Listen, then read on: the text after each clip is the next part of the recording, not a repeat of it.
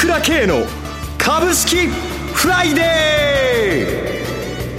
ー。この番組はアセットマネジメント朝倉の提供でお送りします。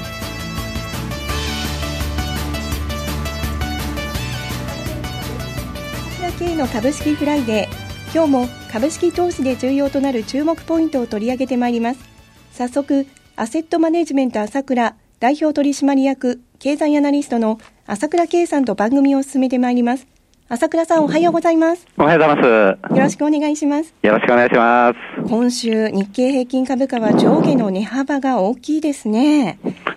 ただ、てますよね。ますね。ただ、昨日はニューヨークダウは反発。為替も1ドル102円80銭台をつけてきました。いかがご覧になっていますか？そうですね。まあ、あの、今日の日経新聞にもちょっと出てましたけれどもね。なんとこの直近の変動率では日本の相場が一番大きいということですよね。はい、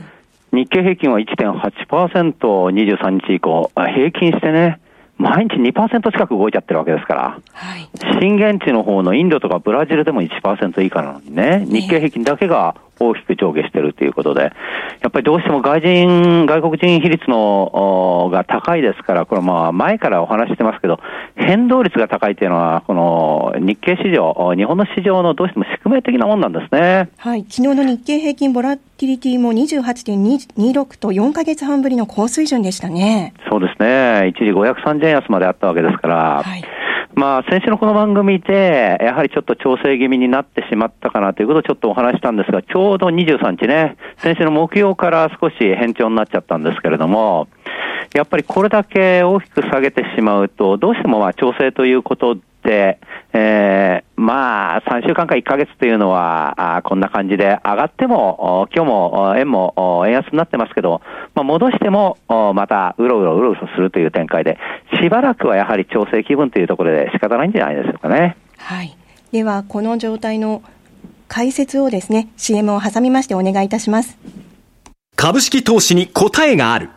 株高だからといって必ず設けられる保証はない。だからこそプロの情報が欲しい。そんな時に朝倉慶。経済予測のプロ、朝倉慶の情報は、アセットマネジメント朝倉のウェブサイトで、日々無料でリアルタイム配信中。迷ったら朝倉慶。キーワード、朝倉慶で検索を。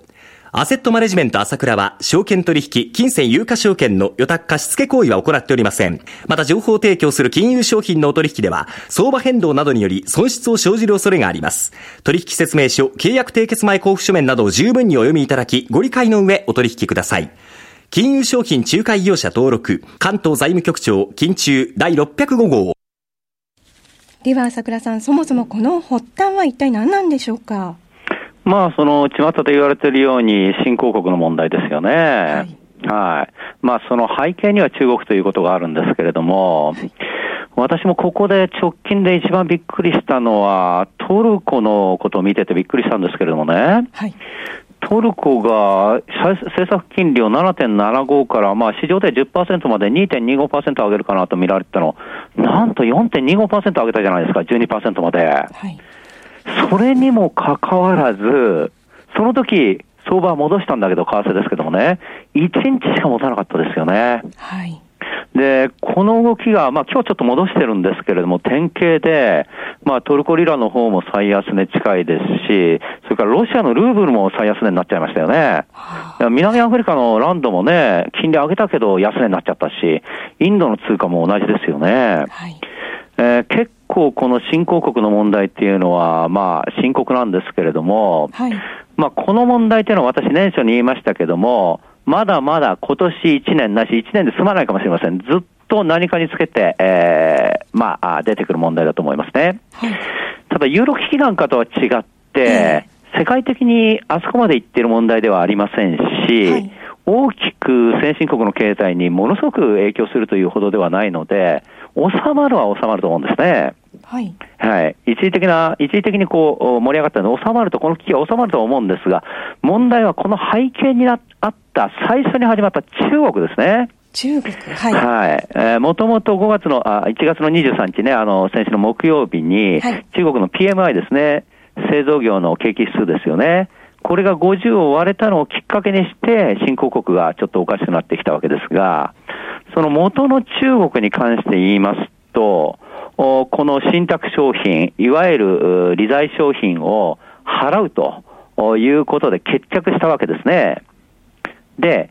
一応はその問題がですね、えー、まあ一応こう、小康状態にはなったんだが、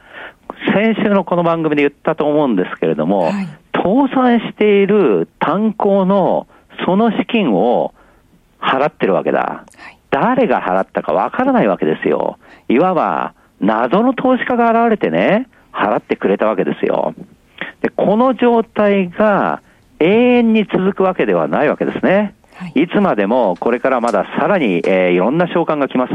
もういつもいつもこの中国の信託、そのいわゆるシャドーバンクですね、この利財商品の召喚は来るわけです。それいつもいつもね、倒産した会社をこうやって誰かがやっていくのを永遠にやっていくわけにはいきませんから、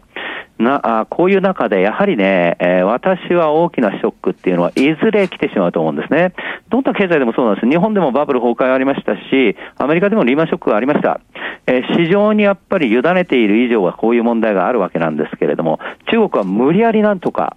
せあ昨年ですか、あ中央工作会議、いわゆる経済の会議、中国やりまして、もっともっと市場の力を強くするよということを言ってきたんですが、現実には逆で、市場を無視するようなね、えー、こういった救済策を取ったわけだが、やはりこの問題はどんどんどんどんマグマが溜まるので、いずれ大きな問題となって出てくるということですね。これはどっかで来ちゃう問題だと思うんですね。はい、ただ、それ自体が日本にとって全て悪いかというとそうでもなくて、まあ、経済がちょっと混乱するのは悪いんだけど、中国が減速しているから、商品価格、いわゆる商品インフレが起きてないというメリットもあるわけですね。例えばガソリン今160円ですけれども、仮にリーマンショック前みたいに、えー、ガソリンがね、あの、100、150ドルになってたら、今ガス、日本のガソリン価格はおそらくリッターで250円いってたでしょうから。だから、中国が減速しているというのは悪いことばかりではないんだという部分もこれ、アベノミクス、日本はお金をどんどんどんどん吸ってるんだけど、インフレが、商品インフレが来てないと、こういうメリットもあるんだということも捉えなきゃならないと思いますね。はい。それでは一旦 CM です。今、朝倉慶が熱い。その鋭い分析力で注目を集める経済予測のプロ、朝倉慶が代表を務めるアセットマネジメント朝倉では、日々の株式情報を無料でリアルタイム配信中。アベノミクスで上昇した株式相場、投資家はここからどう対処すべきか。迷ったら朝倉慶。キーワード朝倉慶で検索を。アセットマネジメント朝倉は、証券取引、金銭有価証券の予託貸付行為は行っておりません。また、情報提供する金融商品のお取引では、相場変動などにより損失を生じる恐れがあります。取引説明書、契約締結前交付書面などを十分にお読みいただき、ご理解の上お取引ください。金融商品仲介業者登録、関東財務局長、金中第605号。では朝倉さん、このような中で今後どのように投資していけばよいのでしょうか？そうですね。えー、これに関しても私年初からお話ししましたけれども、とにかく日経平均じゃないよと、中小型株だということだと思うんですね。で、ここに来て特に下がってんのは、まあ、いわゆるその、日経平均の寄与度の大きい銘柄ですよね。まあ、ソフトバンクとか、ファナックとか、京セラとかね。やはりそれは年末までに、昨年の年末までに、えー、いびつな形で上がりすぎた反動がここで起きているわけですけれども、ここで市場の流れを見るとですね、一部、東証一部は高値から8%下がってるんですけれども、二部市場なんかは非常に強くて、えー、3%しか下がってないんですよね。はい。えー、で、私はですね、えー、前から、前っていうか、その、前回もお話ししましたけれども、NISA のお金がじわじわじわじわ出てきますよね。で、そのお金は、こういうふうに割安株を買うと売らないわけだ。それは税金の関係で売らないわけです。投資信託も含めてですね。そうすると、小型であればあるほどですね、玉の吸い上げになっていくわけですよ。そして、えー、特に2部市場なんかは、今買われている、年初から買われてきたものは、PER が低いもの、PBR が低いもの、割安な株が特に買われてきたわけなんですけども、私はこの投資が今年1年ないし、これから2、3年を見た時のですね、えー、典型的な正しいやり方だと思うんですね。はい、ですから、